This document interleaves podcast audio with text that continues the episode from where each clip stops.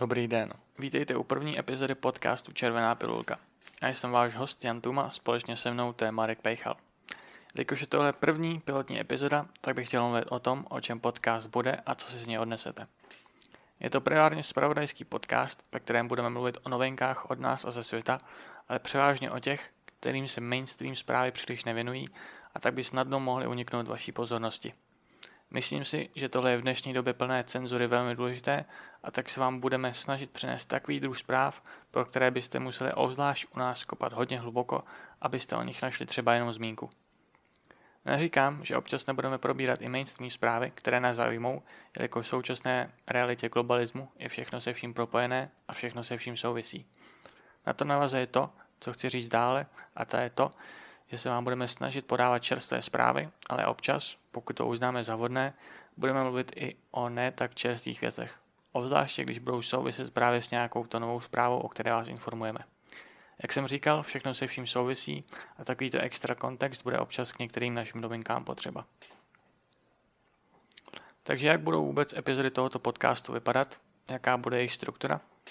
Vždycky najdeme nějakou zprávu, video či reportáž a to vám přečteme či pustíme.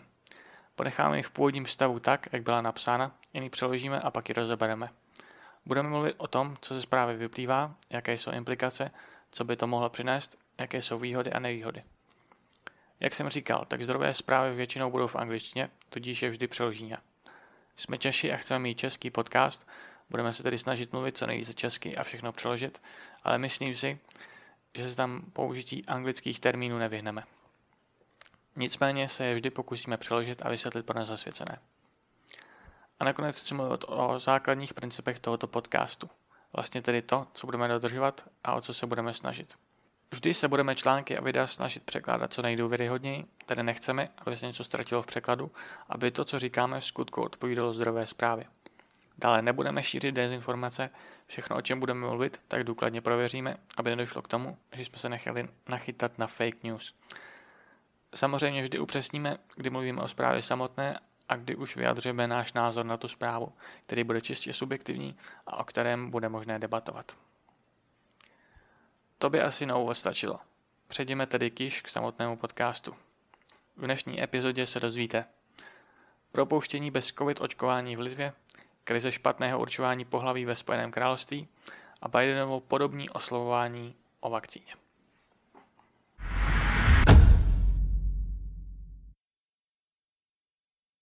Bidenova administrativa zahájí podobní oslovování o vakcíně. Infowars.com Bidenova administrativa zahuje program podobního oslovování o vakcíně. Oznámila v úterý tisková mluvčí Bílého domu Jen Psaki. Tento plán je součástí pětistupňového programu Bidenovy administrativy, jehož cílem je rozšířit distribuci vakcín mezi zbývajícími neočkovanými, oznámila Psaki.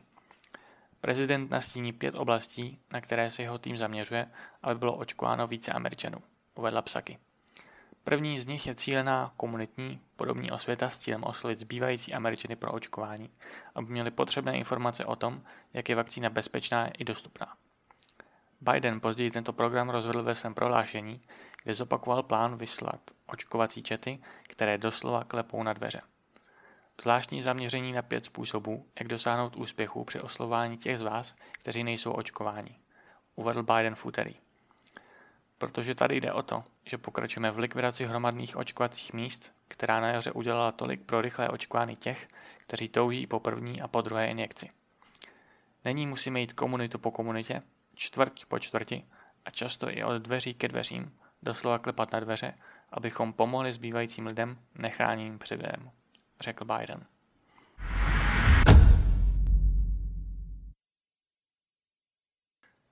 Psaky říká, že cíl tohoto programu je přemluvit Američany, kteří nejsou naučkováni o bezpečnosti a dostupnosti vakcíny. Myslím, že vakcíny jsou dostupné jak už u nás, tak i v zahraničí dostatečně dlouhou dobu na to, aby si každý rozhodl, zda jich chce nebo nechce. To znamená, že si vláda USA buď myslí, že se Američanům nedostává dostatek informací pro jejich svobodnou volbu, nebo spíše chtějí na Američany apelovat tlak, aplikovat tlak proto, aby se nechali vakcinovat. To je v rozboru s Norimberským kodexem. Norimberský kodex je soubor etických zásad pro výzkumné pokusy na lidech, který vytvořil soud USA proti Brandovi jako jeden z výsledků norimberských procesů na konci druhé světové války. V recenzi napsané k 50. výročí vynesení rozsudku Branda Kazřík píše, že pečlivé čtení rozsudku naznačuje, že autoři sepsali kodex pro praxi pokusů na lidech, kdykoliv jsou prováděny. No, takže... Um, já si myslím, že uh, spoustě lidem to dává jakoby smysl, hlavně těm, co jsou samozřejmě naočkovaný, naočkovaný v této době, uh, že to takhle chcou podporovat, protože myslím, že cíl vždycky té vlády, ať už je to u nás nebo v USA, tak je naočkovat aspoň těch 70-75%, aby vznikla takzvaná kolektivní imunita a potom by snad ten problém mohl být jako zažehnán. A to, to by mohlo být uh, velmi zajímavé téma, jako uh, rozebrat to víc dopodrobná, jestli to je skutečně v rozporu s Norimberským kodexem. Já si tím nejsem jistý, nejsem s tím tolik obeznámen, uh, ani jsem nezaregistroval nějakou debatu, která by šla na kořen. Hmm. Okay. Uh, no, ta první zásada toho kodexu vlastně říká, že souhlas testované osoby je absolutně zásadní s tím testem. Na vytváření tlaku na tu testovanou osobu mi přijde jako právě že o pokus ovlivnění tohohle souhlasu nebo nesouhlasu. No, mě to připomíná jako takový marketing, nebo že to řídí jak prostě ekonomiku. Já jsem teď trošku odbočím, slyšel jsem, že vlastně v Řecku mladým lidem, co jdou na očkování, tak jim ještě vyplatí nějak tři tisíce korun v eurech samozřejmě. Mm. Že jako je to, je to takový zvláštní, některý lidi to berou jako trend, jo, jako tyjo, hele, jdu se naočkovat, vyfotí se ve frontě na očkování. A vím, že v té frontě je nuda, ale zase jako nemusím dávat na Facebook každou kravinu. Mm-hmm. A to je zajímavé, že tohle to zmiňuješ, protože třeba v Kalifornii, tak tam mají zase loterie. A co se vlastně souvisí s tím očkováním. Že když eh, se naočkuješ, tak dostaneš nějaký los a pak můžeš vyhrát loterii. Zaslechl jsem. No. Jo. No, mně to přijde jako, že docela zvláštní, že něco takového mm. existuje, jako mm-hmm. chápu na jednu stranu, že se, že chtějí, aby se ti lidi naočkovali, ale dělat to takovýmhle způsobem mně přijde jakože motivovat lidi výhrou v loterii. Nepřijde mi to úplně, že mají úplně nejlepší úmysly. Hmm. A co by si pak taky řekl o těch lidech, kteří na to jako jdou, že třeba no oni to zavedou a teď uvidí, že to mělo úspěch, tak to si pak budeme myslet sami o sobě, o nás lidech. Mm-hmm. Když to bude fungovat jako jaký máme priority, to by nás mělo ovlivňovat co nejmíň, jestli prostě k tomu bude lístek do loterie, nebo jestli k tomu dají tři tisíce. Hmm, to je hodně dobrá pointa, co jste teď řekl, že jo, protože hlavní motivací pro to očkování by mělo být vlastně tvoje zdraví, že jo. Mm-hmm. Pokud nedokážou přesvědčit člověka, že ta vakcína tě ochrání před tímhle, tak to podle mě je neúspěch a vůbec by se, vůbec by neměli lidi motivovat nějakou peněžní částkou. Prostě hlavní motivace by měla být zdraví člověka. O, ano, je, je to fakt takový divný, no. Člověku z toho zůstává rozum stát, ale o, zase říkám si, neviděl bych to tak černě, každý máme tu svobodnou vůli a, a ten rozum se rozhodnout sami za sebe, když nám mávají před nosem mrkví na, na klacíku, tak lidi by měli přemýšlet sami za sebe. Mhm. Ale to je právě problém, že lidi se samozřejmě snaží přemýšlet sami za sebe, ale problém je, že oni se tě snaží ovlivňovat a abys přemýšlel tím jejich způsobem. Ať už takovou motivací peněžní pro to očkování například, nebo jsem viděl nedávno, a, že na Twitteru mají prostě roboty a ti vlastně, a, ti vlastně propagují víc lockdownů a víc a, víc omezení a aby se lidi nechali naočkovat. V podstatě roboti několik účtů, třeba stovky účtů píšou tu, ten samý tweet pořád dokola a dokola. A tím se podle mě mhm. jakože snaží ovlivnit že jo, veřejné myšlení na tu věc. Mm-hmm. Teď otázka, kdo zatím má prsty, to je takový jakoby naznačuje, že zatím má prostě Twitter, že Twitter někdo ovlivňuje nebo podplácí k nějakým takovým. Hmm, tak to je, to je hodně složitá otázka. Těžko říct, kdo zatím stojí. A ně, několik, několik možných vyníků by mě tady napadalo, ale nechci tady úplně zase spekulovat, protože to nemůžu vědět jistě. Ale každopádně, ať už to je kdokoliv, tak nemá asi dobrý úmysly. Hmm. Jako už ten způsob toho provedení, že vlastně takhle hackování a prostě naznačuje, že to bude nějaký špatný úmysl. Mm-hmm. Ať už třeba minimálně se snaží, třeba jim ani nejde o jedno nebo o druhý, ale jde jim třeba o to rozeštvat ty lidi zase mezi sebou, aby se lidi hádali. Mm-hmm. To je taky dobrá pointa, protože v dnešní době uh, oni vlastně chtějí, aspoň v Americe teda chtějí vládu, vláda chce, aby ten lid byl uh, rozdělený co nejvíce. Protože, jak se to říká uh, v angličtině, divide and conquer, že jo? Rozdělit a pak vládnout. Rozděla panuj. Rozděla panuj, přesně tak, jo. jo. jo.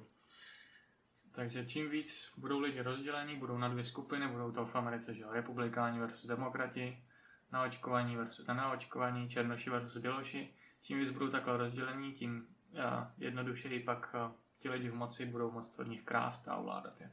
Mm-hmm. Mm-hmm.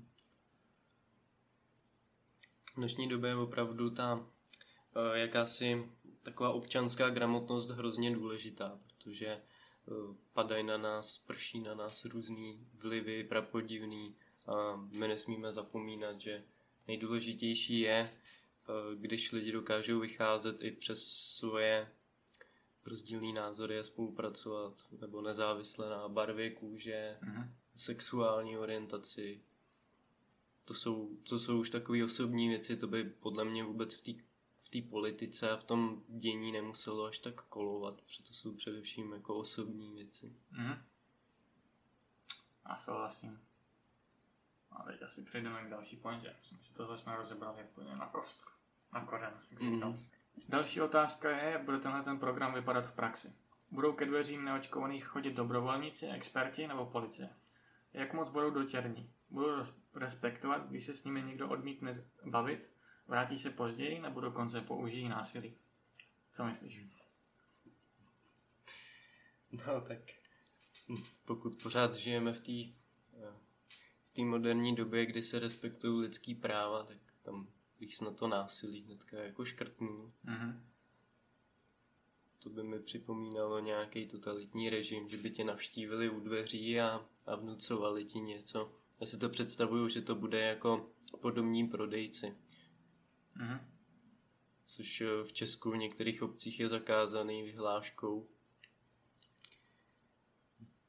No, už, už se to vlastně nepraktikuje a tohle to budou podobní prodejci, který vám zaklepu na dveře s letáčkama a většina lidí jim ani neotevře. Mm. No, doufám, že máš pravdu. Já si myslím, že v USA se to pomalu k té totalitě schyluje. A tak doufejme, že tvůj optimistický názor se stane pravdou. No. Doufejme.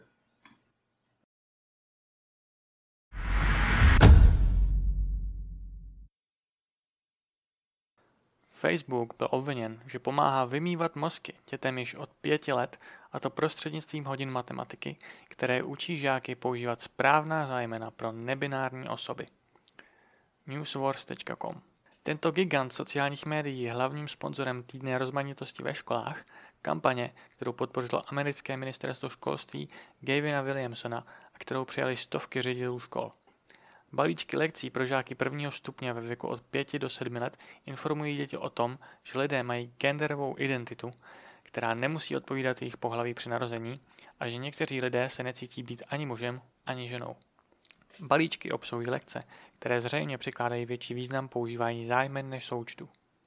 V jedné z otázek se píše Harley, nebinární a genderově nekonformní osoba používající zájmeno oni, se přihlásili jako dobrovolník k rozdávání lahví s vodou běžcům maratonu. Má 15 lahví vody, ale maratonu se účastní celkem 25 běžců. V doprovodných poznámkách je učitelům vzděleno.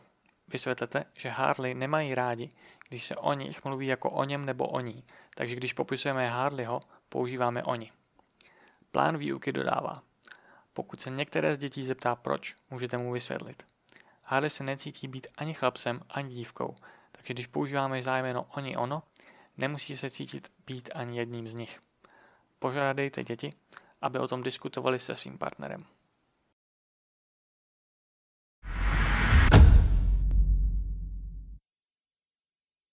Tohle mi vlastně připomíná nedávno schválený zákon v Maďarsku, který zakazuje sdílení informací ve školách, které mohou být vyhodnoceny jako propagace homosexuality a LGBT u lidí mladších let. A myslím si, že vlastně tato zpráva prokazuje, že ten zákon je správný a výuka o sexualitě nemá ve školách co dělat a ještě k tomu navíc v hodině matematiky. No, přesně tak. Ale je to to samé, co v Maďarsku. Mně se líbilo, jak se k tomu Maďaři postavili. Je vidět, že mají rozum a že prostě si chrání ty své tradiční hodnoty. Je to, hele, je to úplně, je to úplně zvrácený, vůbec nechápu, proč to cpou do matematiky. Ono tady ty věci nepatří ani do mluvnice, protože je to totální konstrukt a kravina a proč to, proč to cpou do matematiky. To je úplně, to je úplně jako na hlavu postavený. No tady ty tady ty gender pronouns, nebo česky řečeno, teda Nějaký zájmena, že jo? Zájmena, které jsou jako neutrální, který vlastně nenapovídají pohlaví, protože by se mohli uh, ti trans lidi cítit vlastně nekomfortně, když by byli špatně osloveni. To začalo, myslím, že už to je čtyři nebo pět let uh, v Kanadě, byl C16. Uh, můžete se když tak dohledat, je tam na, na YouTube asi dvouhodinové video a Jordan Peterson tam vlastně vynáší jakoby námitky proti tomu novému zákonu. No a vlastně trvalo to pár let, než se tady ty nápady dostaly až sem a myslím si, a nejsem jediný, není to můj původní názor, myslím si, že prostě v pozadí je někdo, kdo se snaží tady tím vrazit klín někam a způsobit chaos, aby potom z toho mohl nějak čerpat prostě. Tam tady ty zákony prostě, mm, když to budou chtít ještě uzákonňovat, tak to nikomu nepřinese nic dobrýho. Bude to jenom na škodu. Mm-hmm.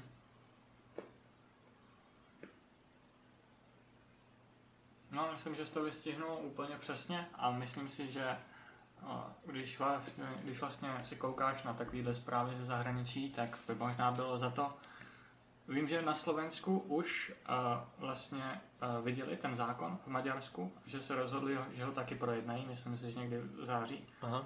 že ho převezmou a převezmou vlastně do Slovenska. Budou to v září projednávat a myslím si, že by nebylo na škodu, uh, aby jsme to projednali taky my, tady u nás v Česku. Samozřejmě uh, já to nějak nerozhodnu, to by musela rozhodnout vláda, samozřejmě, že ano. Hmm. A pokud se k vládě dostanou Piráti, tak myslím si, že něčemu takovému se vůbec hm, bohužel nedostaneme. Počkej, jak to myslíš? Já jsem teď uh, zmatený. Ty bys chtěl, aby to vláda projednala z jakého důvodu? No, protože si myslím, že to je do, dobrý, uh, dobrý zákon prostě. Myslím si, že to prostě do škol nepatří žádná výuka o sexualitě, homosexualitě a LGBT lidí. To prostě ve škole nemá místo, si myslím. Takže chceš, aby to projednali a aby se to dostalo jako víc do povědomí lidí, ale aby to potom smetli? Ne, ne, a myslím, aby to projednali a ideálně, aby to přijali. Ovšem, a, že jo, e, na podzim budou volby a pokud volby vyhrajou Piráti, tak Piráti by byli úplně proti tomuhle. Mm-hmm. To, to jde úplně proti jejich, a, proti jejich víře, když to takhle řeknu. Mm-hmm. A, takže kdyby ty volby vyhráli Piráti, tak myslím si, že by tenhle ten zákon vůbec neprošel. Možná by se ani neprojednal. Mm. Tak jsem to myslel. To si myslím taky. Zaměstnavatelé budou moci propouštět zaměstnance bez osvědčení COVID-19. Leta.lv Zaměstnavatelé budou moci propouštět zaměstnance, kteří do 15. září nezískají osvědčení COVID-19, rozhodl v úterý kabinet ministrů. Vláda rovněž souhlasila s tím, že očkování proti COVID-19 bude povinné mimo jiné pro zdravotníky, sociální pracovníky a učitele. Ministerstvo spravedlnosti ve spolupráci s ministerstvy zdravotnictví, sociální péče, hospodářství a financí připraví do 14. července příslušné změny zákona o řízení šíření infekce COVID-19. Nová ustanovení uloží zaměstnavatelům povinnost chránit osoby ve vysoce rizikových skupinách před vystavením se zvýšenému riziku infekce COVID-19. Zaměstnavatelé budou rovněž povinni zajistit epidemiologicky bezpečné poskytování služeb ve zdravotnických, sociálních a vzdělávacích zařízeních, což znamená, že poskytovatel služeb bude muset mít platné potvrzení prokazující, že, že zaměstnanec byl buď očkován proti COVID-19 nebo se z nákazy vyléčil. Ústřední a místní orgány státní zprávy budou povinny zajistit, aby všechny služby, které jsou poskytovány osobně, byly epidemiologicky bezpečné. Osobám bez osvědčení o očkování proti COVID-19 budou moci být služby poskytnuty pouze v případě, že nebude možné poskytnout na dálku. Nové nařízení umožní zaměstnavatelům, aby pro zaměstnance, jejichž práce je spojena se zvýšeným rizikem nákazy jiných osob nebo nákazy vědem, zavedli povinnost mít certifikát COVID-19. Certifikáty COVID-19 budou povinné také pro státní zaměstnance poskytující služby ve státních nebo obecních institucích. Zaměstnanci budou mít na očkování a získání certifikátu čas do 15. září. Těm, kteří si osvědčení do 15. září nevyřídí, bude hrozit přeložení nebo propuštění. Ministerstvo pověřená přípravou nové legislativy budou rovněž požádána, aby posoudila soulad ustanovení s ústavou.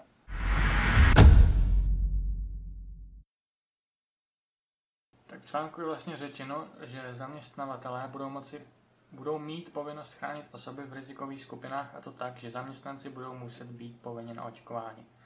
A k tomu se mi vlastně nabízejí dvě myšlenky. První je, že kdyby to očkování bylo efektivní, tak na ochranu té rizikové skupiny by stačilo, aby se naočkovaly ty osoby v té skupině. Že ano, nemusel by se očkovat někdo další. Ale očkování asi očividně není dost efektivní a tak musí vymáhat to, aby se očkovaly i osoby, kterým vlastně z toho samotného covidu žádný, žádný riziko, převá, převelký riziko nehrozí. No a druhá myšlenka je vlastně, že tohle už je přímo v rozporu s Norimberským kodexem. Tady už vlastně vláda neklade žádný nátlak, ale přímo říká, buďte si, buď si vezmete vakcínu, nebo přijdete o práci.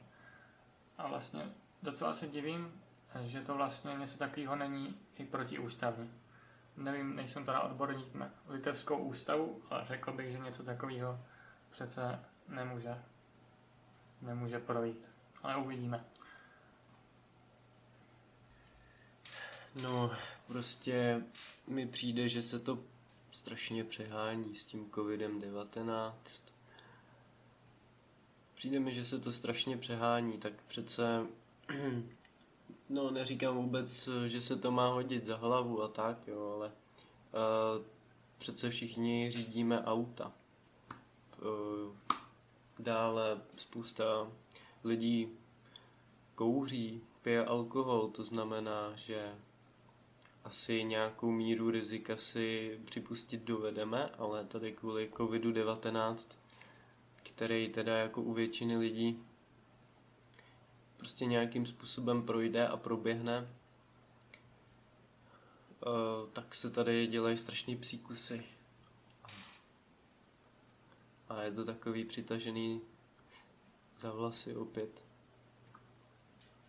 Hmm, jak říkáš, že vlastně většina lidí si tím projde a nic se jim nestane, tak myslím si, že u skupiny lidí uh, mezi 18 až teďka nevím, tuším 30 let je a přežijou vlastně tu nemoc 99,998% lidí. Myslím si, že je to nějaká takováhle podobná statistika, takže a to je vlastně ještě oficiální statistika k tomu. A ty oficiální statistiky se vedou tak, že pokud má někdo covid a umře třeba při autonehodě, tak se to počítá jako smrt z covidu. Takže kdyby se a, ta statistika vedla poctivě a když někdo umře na autonehodu, když má covid, tak by to samozřejmě nepočítalo jako smrt z covidu, tak si myslím, že uh, oficiálně by tu nemoc přežilo 99,9999% lidí. No, takže jak ty říkáš, a je to hodně slyšet, že ty statistiky jsou takhle jako ovlivněný, že to je hodně nadsazený kvůli tomu, jak to počítají. Hmm. Prostě jak to říkám, no blázní se kvůli tomu. No a takhle na zamyšlenou, uh, tak osobně uh, to, no řeknu, jak to cítím. Já bych si radši prostě prošel tím covidem, než bych se nechal navočkovat, protože nevím, co to udělá, nevím, co to udělá za rok, za pět let. Mm-hmm. Co všechno se dá o tom přečíst, tak eh, opravdu k tomu nemám důvěru a je to zajímavý na zamyšlení si říct, že bych radši prošel tím samotným COVID-19, než si dával vakcínu. Mm-hmm. Dobře, ještě bych řekl, že je vlastně neuvěřitelný, že v Litvě můžete ztratit práci za to, že nechcete vakcínu, na kterou, to se opakuju, to už jsem jednou tohoto podcastu řekl, ale rád bych to řekl ještě jednou, na který se nevykonalo žádný dlouhodobý testování na lidech.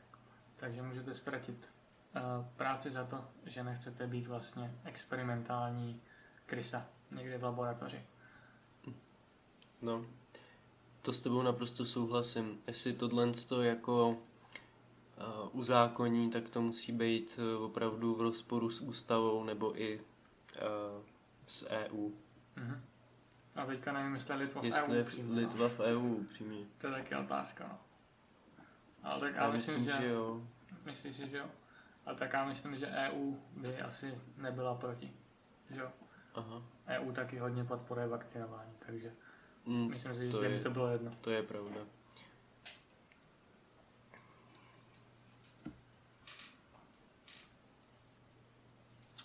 A co bych ještě dodal vlastně, že a mně přijde zajímavý, že tohle to není třeba někde v Británii nebo v Americe.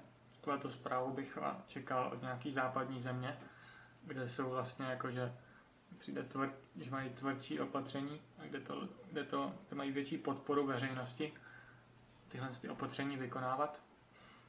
A, ale že to pla, vlastně přišlo z Litvy, což není tak daleko od nás, je to trochu na sever. Jsou Litvové Slovani? Asi ne, viď? Hmm, to budou, to budou Germáni, si myslím. Germáni nějaký. Mhm. Tak to nic. Ale abych zase nekecal, já jsem teď bez tak úplně vedle. Aha.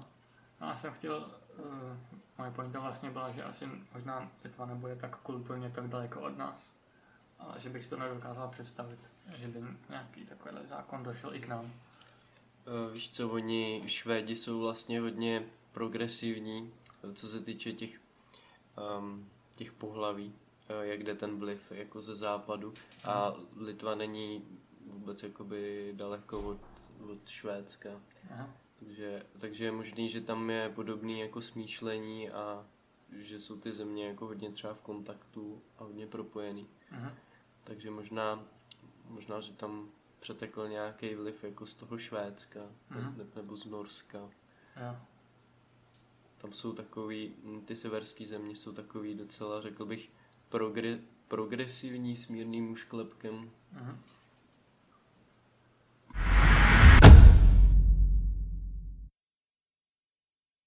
Obavy, že se blížíme ke krizi špatného určování pohlaví, protože 61% Britů se nikdy nezeptá na zájmena. unilet.co.uk Ačkoliv se rozhovory o identitě stávají stále běžnějšími, nový význam ukazuje, že zájmena stále nejsou dostatečně pochopena, což poukazuje na dopad jejich nesprávného používání. Zájmena jsou často přiřazována k osobě při narození, kde novorozenci mohou být označeni jako on nebo ona, v závislosti na jejich biologickém pohlaví. Navzdory velkému pokroku v této oblasti má mnoho lidí stále ve zvyku předpokládat pohlaví a zájmy na dané osoby. Aby Instagram na tyto problémy upozornil, spolupracoval s Mermaids, jednou z předních britských charitativních organizací zabývajících se LGBTQ+, aby provedl průzkum mezi dvou tisícimi dospělými ve Velké Británii a zjistil, kolik lidí je otevřených a akceptuje uznávání zájmen dané osoby. Z 2000 účastníků průzkumu 61% vedlo, že se při prvním setkání nikdy nezeptají na zájmena, což do budoucna otevírá cestu k nesprávnému určování rodu. Pro porovnání pouze 6% respondentů uvedlo, že se ptají každé nové osoby, se kterou se setkají, na její zájmeno.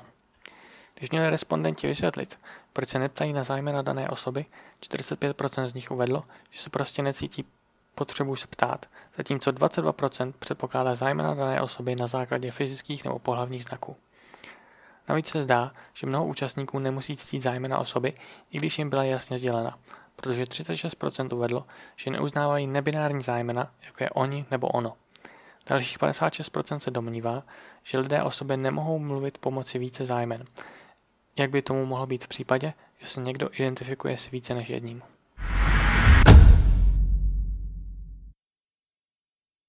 A hned na začátku se v článku vlastně říká, že rozhovory o identitě se stávají stále běžnější. A což je trend, o kterým se rád, že se k nám do Česka ještě nedostal. Myslím si, že bych mohl najít tisíc důležitějších rozhovorů, o kterých bych stále mluvit, než mluvit o tom, jestli se někdo zrovna cítí jako muž, žena nebo něco jiného. Jo, jo, jestli ti do toho můžu hmm. se vložit, tak souhlasím protože jak jsme se před chvilkou bavili teď jako mimo záznam, tak vlastně těch uh, osob, který se, který se nepovažují ani za jedno z těch pohlaví, tak uh, to se jedná vlastně uh, zhruba o jednoho člověka z tisíce, takže um, jako já jsem za celý svůj život na nikoho takového nenarazil, že bych se s někým takovým bavil. A myslím si, že to prostě uh, co se ptám, anebo mi to řekne a domluvíme se. Já jsem zdvořilý člověk, když mě někdo zdvořile požádá, uh, nemám prostě problém. Ale jak říkáš, jako aby se to řešilo takhle nějak globálně, ne, nepřijde mi to vůbec potřeba. Nevidím v tom pointu žádnou. Aha. Dobře. A pak článek poukazuje na to, že jsou novorozencům přiřazené zájména na základě jejich biologického pohlaví. A vlastně v tom článku mi z toho vyplývá, nebo, že je to tak implikováno, jako by to byla špatná věc. A to je podle mě vlastně jenom další důkaz nějakých šílených nápadů ze západu. Když se někdo narodí, tak samozřejmě může být jenom jedno pohlaví. Přijde mi absolutně šílený, že by se někdo narodil a bylo by to to, dokud by se vlastně nemohl rozhodnout, jestli je to kluk nebo holka. Hmm. Přijde, že hmm, to, už, to už tady jednou do určitý míry vlastně proběhlo něco takového, jakože uh, tady už byla ta snaha setřít rozdíly mezi pohlavími. Protože hmm, řekněme do nějakých 50. let eh, bylo běžné, že žena byla doma a starala se o tu domácnost a o děti. A pak prostě přišly feministky a řekly, že eh, žena je si přece rovna s mužem, takže bude chodit do práce a bude vydělávat stejně, eh, což že samozřejmě je naprosto v pořádku a to, na prvním místě je jak to kdo skutečně cítí, ale když se nad tím zamyslím a říkám si, že to bylo jakoby nadspaný zbytečně. A dneska to člověk vidí, že eh, nebo to cítím, že vlastně mm, ty, ty rodiny a ten rodinný eh, život není nic moc. A říkám si, jestli dřív ta žena prostě, když byla v domácnosti, tak dělala prostě ten domov. A teď ten rodinný život eh, tak jako mně přijde, že upadá. A, a že to může vypadat tak, že každý sedí ve své místnosti, jí svůj rohlík u své obrazovky a, a protože ženy nemají čas na domácnost, aby vlastně stmelovali tu rodinu a s příbuznýma a se sousedama, protože chodí do práce. A mně by se osobně líbilo, Eh, kdybych vydělával dost peněz a moje přítelkyně mohla být doma a starat se o domácnost a rodinu. Já jsem se tady docela rozpovídal, ono by to bylo téma k jinému třeba samostatný téma. Ale teď o tom jako hodně přemýšlím, tak jsem se o tom měl jako potřebu rozpovídat. Eh, tak jsem chtěl vlastně hlavně pro tohle ten článek zmínit, že už v minulosti byly setřený nějaký rozdíly mezi pohlavíma a že se to tady prostě vrací, ale teď je to ještě takový retardovanější a pro mě teda hůř pochopitelný. Mm-hmm. Pěkný monolog. Myslím, že s tebou souhlasím, jak jsi říkal vlastně, že bys byl rád, abys mohl pracovat a vydělával dost na to, aby tvoje přítelkyně mohla zůstat doma, tak eh, to vlastně, vlastně, to vlastně bych řekl, že souvisí ještě s dalším problémem. Že na to, že bys musel vydělat asi, asi, asi opravdu hodně peněz na to, aby si mohla dovolit vlastně zůstat doma a starat se o domácnost. To jo, to jo. Tak musel bych vydělávat třeba 40 tisíc minimálně, nebo záleželo by, jestli bych měl vlastní jako bydlení, nebo bych bydlel v pronájmu, jestli bych měl hypotéku na starost. A jako přiznejme se, nad 40-50 tisíc tolik lidí nevydělává, takže teď už to, teď už to ta doba ani úplně neumožňuje, nebo ne pro všechny. Mhm. Aby mohla uh, žena být v domácnosti s těmi dětmi a ta doba to bohužel neumožňuje, no to snad, snad někdy, snad někdy v budoucnosti. Hmm, snad někdy v budoucnosti, no to se budou muset asi kompletně převrátit ty současné pochody myšlenkový dnešní společnosti, aby něco takového se mohlo vlastně stát. Jo, takhle to vypadá, že trochu tápeme. Tak já bych ještě k tomu rád dodal vlastně, že si myslím, že 61% a těch Britů, co se nikdy nezeptá na zájmeno, že, takže to si myslím, že to je ještě hodně nízký číslo, protože si myslím, že u nás by bylo vyšší. Blížil by se ke 100% si myslím a doufám, že to tak zůstane. Protože je důležité bránit se vlastně těm, těm progresivním pochodům pocházejícím z USA a Velké Británie. Já osobně se nedokážu představit, že kdybych potkal nového člověka, tak bych za ním přišel a první věc, na kterou bych se zeptal, je, jaký zájmena používá Přijde mi to jako šílenost. Přesně tak. Tady v Česku si to nikdo nedovede představit. Že bychom se takhle chovali, tak eh, kdo si chce připadat jako robot při běžný konverzaci. Hmm. Možná někdo v Praze si to dokážou představit. Tak tam v Praze, tam jsou napřed. No. To, když něco přijde do Prahy, tak eh, tady u nás na Vysočině, to je za dva roky. naštěstí, naštěstí. Jo, asi, asi naštěstí. No a dále se teda v článku říká, že někteří dota- dotazovaní neuznávají binární zájmena. A, no tak to je vlastně názor, který já os- osobně budu sdílet v případě, že když uvidím nějakýho chlapa, který má rtěnku a šaty, ale úplně zřejmě to bude chlap, tak já vlastně odmítám ho oslovovat madam. Kdybych takového člověka potkal, tak já nehodlám vlastně podporovat ho v jeho mentální nemoci a pomáhat mu. Spíš mu vlastně tím nebudu pomáhat, protože mu budu pomáhat, protože mu budu vlastně eh, přihrávat do té jeho deluze, že to je žena, když žena nikdy být nemůže. Tak, je to tak.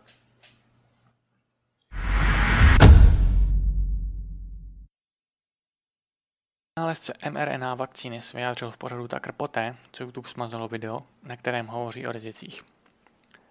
foxnews.com V době, kdy vysoké školy vydávají kontroverzní příkazy, aby studenti byli očkováni nebo se neúčastnili vyučování a kdy se objevily zprávy o četných úmrtích, která mohla být způsobena různými koronavirovými vakcínami, Vynálezce technologie mRNA, která se dostala do některých vakcín, ve středu sdělil televizi Fox News, že společnost YouTube, vlastně na společností Google, smazala zveřejnění podcastu, během něhož hovořil o svých obavách a zjištěních. Jak poznamenal moderátor pořadu Tucker Carlson Tonight, Tucker Carlson, doktor Robert Malone je jedním z nejkvalifikovanějších odborníků na mRNA vakcíny, ale že velké technologické společnosti o sobě tvrdí, že jsou v tomto tématu informovanější než on.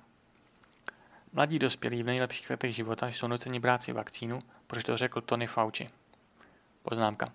Tony Fauci je americký lékař a imunolog, který od roku 1984 zastával funkci ředitele Národního ústavu pro alergie a infekční nemoci v Americe. řekl Carlson a dodal, že Malone má vzhledem ke své odbornosti právo mluvit. Obávám se, že vláda s námi nejedná transparentně o tom, jaká jsou tato rizika. A tak jsem toho názoru, že lidé mají právo se rozhodnout, zda vakcíny přijmou nebo ne, zejména proto, že se jedná o experimentální vakcíny. Řekl doktor Malone a poukázal na skutečnost, že vakcíny nejsou formálně schválené, ale místo toho se podávají na základě povolení k mimořádnému použití. Jedná se o základní právo, které má co dočení s etikou klinického výzkumu, dodal. A tak se obávám, že vím, že existují rizika. Ale nemáme přístup k údajům a údaje nebyly dostatečně přísně zachyceny, abychom mohli tato rizika přesně posoudit. A proto nemáme ve skutečnosti informace, které potřebujeme k tomu, abychom mohli učinit rozumné rozhodnutí. Malone uvedl, že v případě mladších Američanů má předsudek, že přínosy pravděpodobně nepřevažují nad riziky v této kohortě. Poznamenal však, že u vakcín se nepoužívá žádná podstatná analýza rizik a přínosů. To je jedna z mých dalších námitek, že o těchto slovech analýza rizik a přínosů mluvíme ležérně, jako by šlo o velmi hlubokou vědu. Není tomu tak. Za normálních okolností by v této fázi CDC, poznámka, to je ten Národní ústav pro alergie a infekční nemoci, tyto analýzy rizik a přínosů provedlo a byly by to databáze a vědecké podklady. V tuto chvíli tomu tak není, řekl Malone.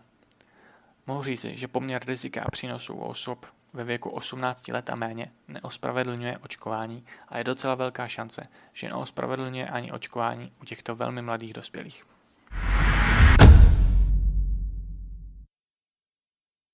To, jak se eh, na začátku zprávy vlastně uvádí, že vysoké školy vynucí potvrzení o očkování, tak to je vlastně další porušení Norimberského kodexu, o kterým vás v tomhle podcastu informujeme znovu vlastně vytváří nátlak na lidi, aby si tu vakcínu vzali a tím pádem vlastně si vynucují ten jejich souhlas. Není to dobrovolné. A pak dál, co bych chtěl říct, je, že vlastně YouTube sponzoroval podcast člověka, který ty vlastně mRNA vakcíny vynalezl. Co, což mi a odůvodnila to tím, že to není expert a že šíří dezinformace. Což mi přijde, což je mluví samo za sebe. Je to ironický. A sám ten vlastně ten doktor říká, že mladí lidé by vakcínu brát neměli, ale hodně, hodně vlád vlastně v dnešní době říká opak. Hodně vlád eh, světa apeluje na mladé lidi, aby si tu vakcínu vzali. A tak by mě vlastně zajímalo, kdo má pravdu. Jestli mají vládu všichni ti, eh, jestli mají pravdu všichni tihleti uh, vůdci těch vlád, anebo ten člověk, který vlastně tu vakcínu samotnou vynalezl. Chci to vstoupit?